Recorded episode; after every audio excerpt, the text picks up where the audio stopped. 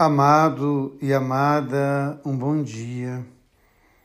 A liturgia da palavra hoje me leva na memória a um tempo bem distante, quando ainda seminarista, uma noite na capela, enquanto nós rezávamos, foi feita a leitura do Salmo 142. E o refrão do Salmo tem o mesmo refrão do Salmo 118 Ensina-me, Senhor, a fazer a tua vontade. E naquele momento eu disse que este seria o lema da minha vida, o lema da minha história vocacional. E é interessante pedir ao Senhor: ensina-me a fazer a tua vontade. Por que pedir ao Senhor?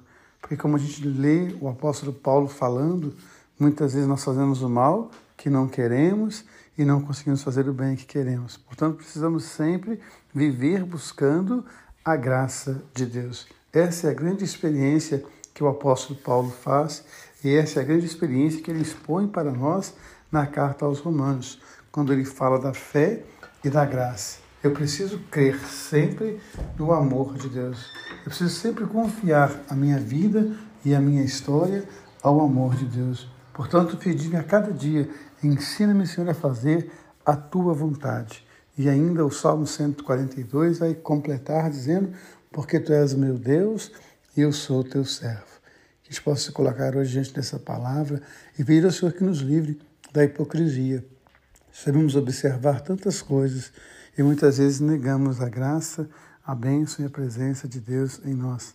Sabemos observar muitas coisas, mas muitas vezes não queremos observar os sinais de Deus na nossa vida, na vida da nossa comunidade.